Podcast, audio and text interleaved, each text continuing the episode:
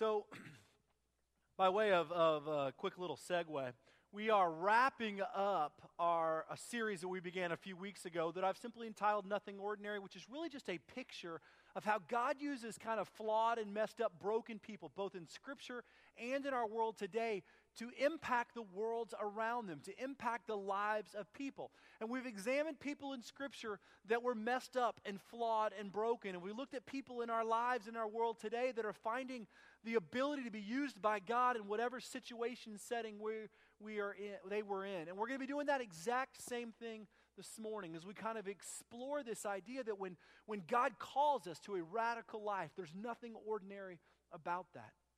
You know, as I've been looking over this series and I've been investigating lives of people in Scripture, and not just the well-known people, you know, Moses and Peter, but really looking at the lives of individual people like the blind beggar and the people in Scripture we don't spend much kind of time focusing on, the calling of the disciples that you've never heard of. And I've been looking at these people's lives, and I've been watching these sort of video series that we've been kind of going through at the end of our messages, and I've been really convicted. I've been really convicted about the idea of circumstances. And here's what I mean. I'm super convicted about people that are willing to say yes to Jesus. I mean, to follow him wherever. I mean, I want to be that person. But I'm really convicted because the people that we've looked at in Scripture and the people that we've looked at through this little video series we're using were people whose circumstances weren't perfect. Yet Jesus was calling them to follow him, and they were willing in imperfect circumstances, in the middle of difficulty and unknown, to follow, to leave, to proclaim, to speak, to give, to do whatever it would take to put their feet in the footsteps of Christ. And the reason that's convicting for me is because I am incredibly willing to follow Jesus as long as the situation is easy, is known, or makes sense. But the moment that life gets really complicated and begins to go in a trajectory the exact opposite of what God is calling me to, well, then things get really interesting. And then all of a sudden, my life kind of gets thrown into a little bit of a tailspin. I mean, what happens when I feel like God is leading me this direction, I make these decisions and these moves, and it seems like at every corner something else is happening that's standing in the way? Am I willing to follow Jesus in difficult circumstances? And not just circumstances that are like, oh, this is really hard, but circumstances that require all of me to trust all that God is. Because what we're seeing in Scripture is that these ordinary, flawed, broken, messed up kind of ragtag people were put in circumstances that weren't perfect. It wasn't like God carved out this incredible path and said, listen, if you follow me, nothing will go wrong. If you follow me, I will give you every answer to every struggle, to every hurt, to every need that you will ever have, and I will let you know in advance. But when Jesus called these broken, messed up, flawed, ordinary individuals, they put their lives in total trust and they followed him, even in the most difficult of circumstances. I listened to Barbara talk about our friends in China, and I realized that their faith in Christ, putting their faith in Jesus Christ and following him, is anything less than ideal. In fact, from a worldly standpoint, everything about their life should point in a different direction. Yet for me, I mean, my faith is, and my relationship with Christ is, well, it's so socially driven that it's easy to follow Christ when the circumstances work out. But what happens when the circumstances are less than perfect, when they're less than ordinary? Well, then what happens? See, I believe one of the ultimate questions for any of us as followers of Christ, for you and for me, is are we willing to follow Jesus when the circumstances aren't easy, when there are no answers, and when the path is really, really unclear? Are we willing to follow Christ when we know that he is calling us in the exact opposite direction that we really want to go? See, I believe that's one of the ultimate questions that we have to deal with. But we've created such a Christian subculture that is sort of so moved by the ordinary and the easy that when we face opposition, we're so quick to say, well, God's shutting that door. Well, if you look at Scripture, when these people followed Christ, they faced opposition at every corner. Yet they continued to plow through, following Jesus. And what I'm convicted about, and what we're going to look at this morning, is that opposition in your life, struggle in your life, is not necessarily God saying, it's too hard, don't go. Maybe God is leading you into a circumstance that's difficult because he wants to use you in a radical, radical way. This morning, we're going to be taking a look at a few folks, both in our life and in Scripture, that I believe God calls into circumstances that are incredibly difficult. And not just because the circumstances are difficult, because he wants to use them in the middle of it. As we examine, what would it look like if I said yes to Jesus and walked into the middle of a life, into the middle of circumstance, and said, as hard as this is, I will say yes to you at any cost. So this morning, we're going to be in the book of Acts chapter 16. If you've got your Bible, I want you to go ahead and flip there. We don't have the text printed because we use the back of your bulletin this morning for Church in the Park. But if you've got a Bible, go ahead and get there. And we're going to start off in the middle of that in verse 25. But we'll pray, and then I want to give you a little bit of background so that we can understand really where we're headed this morning as we kind of explore this text together. So let's take a moment before we open God's Word, and let's just pray. Lord, the truth is that you are God. You are ultimately in control of everything. God, I believe that you are sovereign, that you are all-powerful and all-knowing. There is nothing beyond your control and your understanding. And Lord, I pray that as we open your Word this morning, that you would speak to each of our hearts right where we are. That, Father, these words would be your words and your words alone, and that, God, you would penetrate our heart to meet with you. Take just a moment and just ask God to move in your life this morning. Ask him to convict you. That's kind of a dangerous prayer, but I invite you to pray it. Just, God, convict me. Convict me.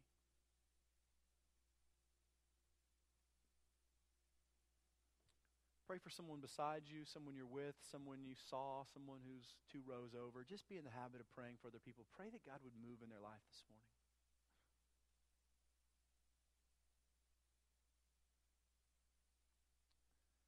Lord, we ask that you would be glorified as we open your Word. God, an encounter with your Word is an encounter with you. And so, God, we turn this morning over to you and ask you to move and speak to our hearts. In Jesus' name, amen. One of the things I find is that all too often as Christians, we don't pray for conviction. We pray that God would speak to us and teach us something. And we all like to hear things that we say, wow, that was really good. But very few of us really like to be convicted, because being convicted means that God is looking at things in our life saying, I want to alter that. I want to change that. Because conviction comes in the face of whatever it is that we're doing. So if we're doing something, we're thinking something, we're living a certain way, and we're convicted, it's usually because God wants to alter that trajectory. And anytime we alter the trajectory of the things that we're comfortable with, it gets very uncomfortable. And I think we should be constantly, as believers, praying for conviction. God, show me the areas in my life that you want to alter or change. If we're showing up at church every single week and we're hearing God's Word and we're opening God's Word and we're never experiencing conviction, we've got to question our own relationships with Christ, because the truth is not one of us is living this thing totally correctly. So I think we should be in the habit of praying for conviction. Just a little side note. So, Acts 16 is really interesting, because it's kind of a famous story, but it's also one of those stories that we've kind of glanced over, and we've kind of maybe lifted up in Sunday school classes, but we don't spend a lot of time talking about. I'm going to give you a quick little background so that you understand where we are, and then we're going to take off in verse 25. Now, Paul is on a missionary journey, and we know that he makes a lot of these missionary journeys all over Greece and Macedonia and all kinds of areas to go and share the gospel with people that have never heard. Well, this one journey in particular was taking him to a town called Thessalonica, and he was traveling with a guy by the name of Silas. Now, we don't know much about Silas. We know he was an early church leader, and that's kind of about all we know. And Paul and Silas are on this journey, and they're in Thessalonica, and they're going to this place where people gather to pray. Most likely a kind of a city center where the Jewish people in the town would gather and where they would pray. And Paul knew that he would find a whole bunch of people. And so he and Silas are heading into the center of this kind of area where people pray. And there's this girl that begins to follow him. Turns out that she's actually a slave girl. She's a slave, and she's following Paul and Silas. And it becomes known that this girl has a spirit or a demon that allows her to tell fortune or tell the future. And she's making a whole lot of money for the people that actually she belongs to or that own her. So the couple that owns her has this slave girl, and she's got this spirit in her, this demon that is allowing her to predict or say the future. And she's making a fortune. Well, this girl begins to follow Paul and Silas around, and she begins to shout, that these guys are the sons of the Most High God, right? And that they are showing people the way to be saved. And that's what she's shouting. and she would follow them around for days shouting the exact same things. That these guys come in the name of the Most High God and they are showing people the way to be saved. And she's doing it over and over and over and over again. And in those verses it says that it went on for days. I mean, days. I mean, imagine someone following you around at work, shouting anything at that point in time. Going, this is Trev. He went to Texas Tech. He's great. I mean, over and over again, whatever. Just eventually it's going to get really old, even if it's true, right? So 2 days later, Paul stops her, right? And he's just troubled, and he looks at her, and he says, in the name of Jesus Christ, and he casts that spirit out. It says immediately the spirit left her. Well, when the people that owned this slave girl realized that their opportunity to make money was gone, they were furious, because now all of a sudden they had this sort of novelty, right? They could take around town and she would say things about the future, they make a bunch of money, and now she's nothing. I mean, she wasn't able to do that for them, and they were furious. And so they seized Paul and Silas. They literally grabbed them and drugged them to the city center, right in the middle of town.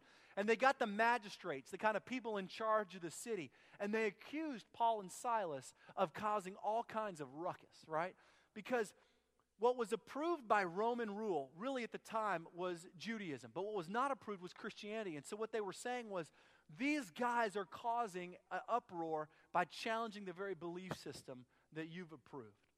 Well, so the city magistrates and the crowd starts kind of jumping in on it, and the crowd's shouting to have them seized, and this mob mentality is forming. So they take Paul and Silas, right, and they throw them into jail. They actually have them severely beaten first, flogged, and thrown into jail. And the jailer is told, right, make them secure. Do not let them escape. So the jailer takes these two beaten, flogged, and the word there that's used in the Greek is the exact same word that's used for the beating that Jesus took before he was crucified. So we're not talking about, a slap on the wrist. We're talking about a severe beating. Put in jail, and the jailer has told them to make them secure. So he puts shackles on their feet and hands, locks them in the inner cell, right? And then for the night until they're going to face trial the next morning. So we're going to pick up in verse 25, because this is where we're going to find Paul and Silas locked in jail, shackled to the wall, beaten beyond belief. All right, verse 25. About midnight, Paul and Silas were praying and singing hymns to God, and the other prisoners were listening to them, and suddenly there was such a violent earthquake that the foundations of the prison were shaken. At once all the prison doors flew open and everybody's chains came loose. And the jailer woke up, and when he saw the prison doors open, he drew his sword and was about to kill himself because he thought the prisoners had escaped. But Paul shouted, "Don't harm yourself, we are all here." The jailer called for lights, and he rushed in and fell trembling before Paul and Silas. And he then brought them out, and he asked, "Sirs, what must I do to be saved?" And they replied, "Believe in the Lord Jesus and you will be saved, you and your household." And they spoke the word of the Lord to him and to the others in the house. And at that hour of the night, the jailer took them, washed their wounds, and then immediately he and his family were baptized. The jailer brought them to his house and set a meal before them, and he was filled with joy because he had come to believe in God, he and his whole family. Paul and Silas, beaten, chained to the wall in the middle of the night, dark. And they're singing praise and hymns to God. And the other prisoners are listening on. They're in the middle of this thing, and they are singing, and they are shouting, and they are praying, and the other prisoners are listening. And an earthquake, a violent earthquake, happens. And that earthquake shakes the very foundation so that all the prison doors come open and everybody's shackles are free, right? So now you got a bunch of prisoners with open doors and no shackles on their wrists. Right? And these are not, outside of Paul and Silas, we're guessing that the rest of them are pretty hardened criminals. I mean, they're in jail for a reason. I know everybody in jail is always innocent, but the reality is that these are criminals. And all of a sudden, your shackles are there, and your doors are open, and you are free. And so the first thing you're going to do is bolt for the door, and the jailer himself, the guy that's in charge of this very prison, right, this very city jail, woke up. And when he realized that all the prison doors were open, he drew his sword to kill himself. And here's why. Because if a person was put literally in jail and he was put in the custody of the jailer, if that person escaped, the jailer, by ancient law, had to atone for that life with his own. So if that person wasn't found, he then had to take his place. But now if the whole prison escaped, the disgrace that he would go through, for in his own mind, it was easier just to die. And so he drew his sword, thinking everyone was going to be fleeing, and he was going to be left trying to explain to all of his bosses that the entire jail was open. I mean, how do you explain that? All the doors are open, all the shackles are off. I mean, someone had to let him go. An earthquake doesn't do that. So he was ready to die. Takes his sword, he's about to thrust it into his stomach, literally, and Paul shouts out, "Hey, don't kill yourself. We're all still here. Every one of them still here." Well, the jailer gets up, and it says that he throws himself at their feet, and he says, "Sirs, what must I do to be saved?" Paul says, "Well, believe in the Lord Jesus Christ, and you're saved." And it says that he went and got his entire household, and they heard the word of the Lord. I mean, Paul and Silas sat there and shared the word of the Lord with this jailer, and his entire household came to know Christ, and they were baptized. He took care of their wounds, he took them back to his house, and he fed them. And that last little sentence that we read says that he was filled with great joy because he and his entire house had come to know God. You know, as I think about this story, the idea of circumstance is just, it's just so prevalent. Because there's some really powerful things that I think speak to this kind of conviction I've been having about my own circumstance and the ease of my own circumstance and my difficulty in following Christ when circumstances are really hard. And I want to look for just a minute at Paul and Silas, and then I want to look for just a minute at the jailer, because I think there's something we can walk away with from both of these kind of sets of characters. But Paul and Silas are pretty ordinary people. I mean, Paul was kind of a big deal in Jewish circles before he came to know Christ. But really, from a Christian standpoint, Paul was kind of a mess. I mean, he was a persecutor, right? He was the guy that went around arresting Christians, throwing them in jail. He was standing present when the stoning of Stephen happened. I mean, he was less than an ordinary person that you would think God would want to use to further his kingdom. And we know Silas, we don't really know much about him except for the fact he's mentioned like 3 times in Scripture, and usually it says Paul's partner. I mean, he just kind of went around. We don't really know. He's not one of the names that we use as some kind of superhero. We just know that he was a leader in the church. I mean, these are ordinary people. But they saw the world really different. And this is a theme that we continually come back to here is how do we see the world? I mean, I find a couple of things extraordinary. The first one is one that I've mentioned before and I think really bears mentioning again, and that is in the middle of this difficult circumstance, we find Paul and Silas praising God. I mean, we've talked about hard circumstances here before, but I'm willing to bet that none of us have been in a circumstance like this, where we have been wrongfully accused, severely flogged and beaten to the point where all the skin was ripped clean off your back, and then imprisoned as a Roman citizen wrongfully, shackled to a wall in the inner cell of a prison. And at midnight, we find them singing praise and praying to God. I mean, I don't know about you, but this is exactly how I would respond to God. God, you called me on that road to Damascus.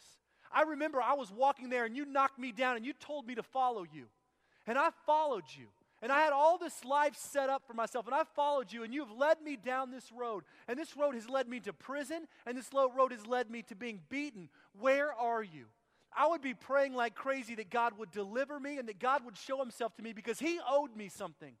I mean, I gave you my life, and you led me to prison, and you led me to beatings. I mean, this is less than ideal. It's not the very romantic idea of sort of the missionary picture that we think of where you go to a foreign country and hundreds of kids are coming to know Christ and you're feeding orphans and everybody loves you. I mean, this is locked in jail, beaten and abandoned. Yet we find Paul and Silas singing in such a loud way that all the prisoners are listening on. It doesn't seem like a very great moment to find time to praise God. Seems like a moment where we'd say, God, where are you? But Paul and Silas, in the middle of this crazy circumstance, begin to praise God. They begin to celebrate and find joy. And God shows up in a really remarkable way, doesn't he? I mean, God shows up in this earthquake. I mean, what's really cool about that is that God could have shown up in any number of ways, but he showed up in this massive way to the point where, I mean, doors are open and shackles fall off. And if you're Paul or you're Silas or you're me, here's what I'm thinking. I am out of here, man. God, you answered my prayer. You showed up in an amazing way. I mean, what a way to see your presence. And the doors fly open, and I would be taking off. I mean, God just delivered me from being in jail. This was God's answer to my prayer. God, I'm stuck in jail, and I'm beaten, and I'm shackled, and I'm praying that you would deliver me, and you did. And as Paul and Silas begin to step out of that jail cell, they look over, and here's this jailer with his sword drawn, about to take his life. Now, I don't know about you. I don't know about you, but I know I'd have a pretty serious dilemma. Because this jailer most likely was the one that actually beat Paul and Silas, or at least was standing there when it took place. So you see this guy who was a part of the whole problem. And you've been given your freedom, or at least that's what it looks like. Yet Paul and Silas have this sort of deep kind of care for people. They sort of see the world the way Jesus saw it. And so Paul says, wait, don't do that. And they go over to him and he says, look, we're all here. We're all here. I mean, they passed on their freedom, right? Because they saw the life of this jailer. And what does he do, man? He falls on his face and he says, sirs, what must I do to be saved? I mean, what an amazing question. What must I do to be saved? Not, why did this happen, or tell me about this earthquake. Or, I mean, what must I do to be saved? Because he certainly knew why Paul and Silas were in jail. I mean, the little slave girl had been pronouncing it for 2 days. Yet they cared more about him than they did their very lives. And then they recognized the opportunity. And I really love this, and I find it so remarkable because they recognized the opportunity to share the gospel with this jailer and his whole household was more important than their own comfort and their own freedom. So what do? Instead of saying, hey, we'll come back and tell you tomorrow, we're out of here. We see Paul flee in towns all the time. It's not like he just kind of stuck around all the time. But he saw the opportunity in the life of this jailer. What must I do to be saved? And Paul recognized that question was real. And so he shared the gospel with him and his entire household, and they all came to know Christ. And I find this really powerful because in my life, I'm so concerned with my circumstances and the struggles that I have that I very seldom open my eyes to see the world around me. I'm more frustrated that I got a flat tire than I am about the fact that, well, just maybe the mechanic that God sent me was an opportunity to share the gospel with somebody. Or more frustrated about my own circumstance or illness or whatever, and I fail to see the opportunity that's right next to me. Here's what I think. What if God allowed Paul and Silas and led Paul and Silas to be beaten and imprisoned so that they could share the gospel with one person? We'll talk about a difficult circumstance. But see, Paul and Silas saw the opportunity. It wasn't about them. What if the struggles that you're having, the issues, are not really about the issues or the struggles? What if they're about the opportunity to impact the lives of people around you? What if instead of being so frustrated about what's just transpired, we begin to look at the opportunity God's placed in front of us? Okay, so God, maybe, just maybe, you've allowed me to walk through these things so that I could encounter the life of this one person. If we really look closely at our lives and our circumstances, we'll realize that God is at work way deeper than we would ever care to admit. And this whole life is not about you. It's not about me. It's not about my comfortable circumstances and surroundings, but it's about saying, God, what if, and just what if, you are leading me through this struggle so that I can be an instrument for you? See, what I think Paul and Silas recognized when they were in prison was that this was about Jesus and not about them. And this is why I'm so convicted, is because this whole world revolves around me, at least in my mind. But what if we all recognized that that wasn't really true? And that just maybe as followers of Christ, what God was leading us into were to actually see the lives of people around us. What if you opened your eyes next time you were in line at the bank? What if you introduced yourself to your waitress or your waiter the next time you were eating out and actually listened to part of their life? What if the entire reason that you were led down a certain path was so that you could share your story with somebody else about your broken relationship, your broken heart, your severe struggle, your illness? And I'm not saying that that's why these things happen. I'm just saying, what if God was going to be able to and could redeem that to change the world? We got this jailer over here who recognized his own deep need, right? I mean, what's his response? Not have mercy on me and save me. It's how do I meet this Jesus? He recognized that he was lost. and they've been going about this world his own path and his own way. But what I really find remarkable about this jailer is that at the very end of that verse, 20, whatever it is, 32 or 4, he says that he was filled with great joy because he and his entire house had come to know the Lord. Guess what? This jailer's circumstances hadn't changed. All the doors were still open, right? Paul and Silas were now at his house. He was feeding them, and he was taking care of their wounds. But I guarantee you, all those other criminals, they're probably gone. I mean, they hung around for a little while. We're all here until Paul turns his back, and then we're out of here. The reality of his circumstances was the same. All those jail doors were still open. And guess what? He was in a lot more trouble now because he had just taken two of the prisoners, and he'd taken them into his house, and he had doctored their wounds, and he had fed them. Yet he, at one moment, in the matter of a single night, he went from willing and a desire to take his own life, being totally and utterly hopeless, to finding a life that is overwhelmed with joy. This is the picture of the gospel. At one moment, utterly and totally overwhelmed with hopelessness in this world. Yet Jesus Christ flips all of that over. Circumstances haven't changed. He's still the jailer. Prisoners are still escaped. He's actually in more trouble than he probably would have been. Circumstances stayed the same. What changed? Well, his heart changed. And he went from hopelessness to joy. See, whatever struggle or situation you're in, whatever circumstance you're in, we always think the circumstance changing is going to be the answer. If our circumstances will change, then I'll find joy. If my circumstances will change, then I'll have hope. It's not about circumstances. It's about Jesus. It's about your perspective. Circumstances are always going to be difficult and hard. I mean, that's just the way life is.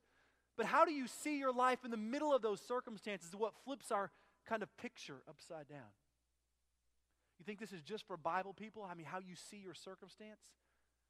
I want you to take a look at this video, and I want you to think about how you see the world and how you see the picture of what it means to truly live for Christ in the middle of whatever your circumstance is. Let's take a look at this. For more than 20 years, Burma, my homeland, has been in a civil war. Most of the men are forced into either slave labor or the army. So, 17 years ago, my family and I fled Burma along with 2 million other people and came to Thailand. Thai government allows us to live here, but we are not considered citizens.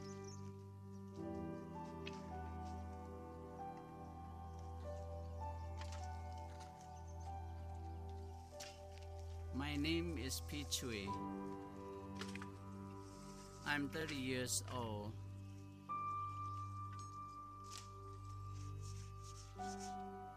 My wife's name is Jane. And my son's name is Big. When I first became a Christian, my parents were very upset because they are Buddhists. They sent me a letter asking me to quit being a Christian. They felt I disrespect them and betrayed the family. This made me very sad. But I know that God is with me and looks over me. Because I know God, I'm happy. I'm at peace.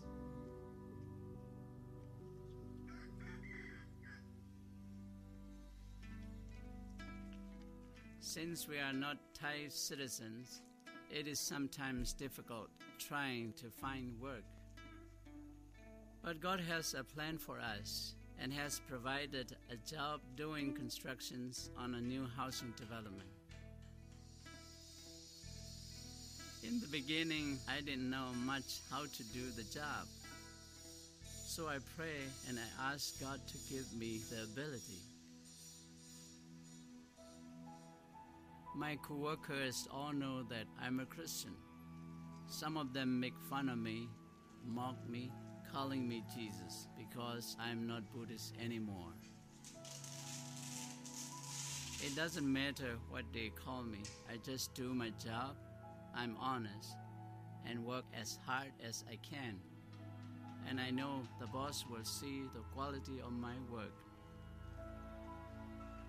I see my job as a chance to serve God, not myself. Because we are not citizens, we are unable to stay in the same place for very long. Today, we are told we had to move out of our home. We have been given 24 hours to pack up all our things and then tear down our shelters. This happens often. We are forced to move so a new housing development can be built. We have gotten used to moving, but it is still very hard. We just accept it. It's the only way to survive. I like in the Bible where it says to trust and to obey God, and He will take care of and protect you, and He will give you new life. I like that. And whatever happens, I don't worry, because I know that God is with us and we are with Him. Hopefully one day we will return home. But whether we are in Thailand or Burma, we know we are citizens of heaven. We are citizens of God's kingdom.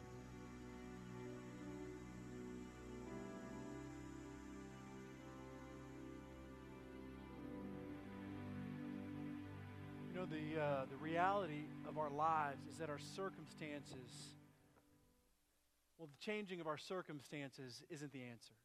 The answer is our perspective in the middle of them. Whether we are here or 5,000 miles away, how do you see the opportunities that God is calling you into? Do you see them as moments to be able to say, God, I can glorify you and I can be a part of what you're doing? Do we look for the lives of people that we can intersect? Are we so quick and have such a desire to change our circumstances that we miss the opportunity that God has stuck right in front of us? As we close our time this morning in worship, I want to challenge you. I want you to say, God, I want you to convict me, to flip my heart around and show me that in the middle of whatever circumstance I'm in, work, relationship, struggle, whatever, to look for the lives of people. Because it's not my circumstances that will change. Instead, it's how I see you and how I desire to be used in the middle of them. Let's pray.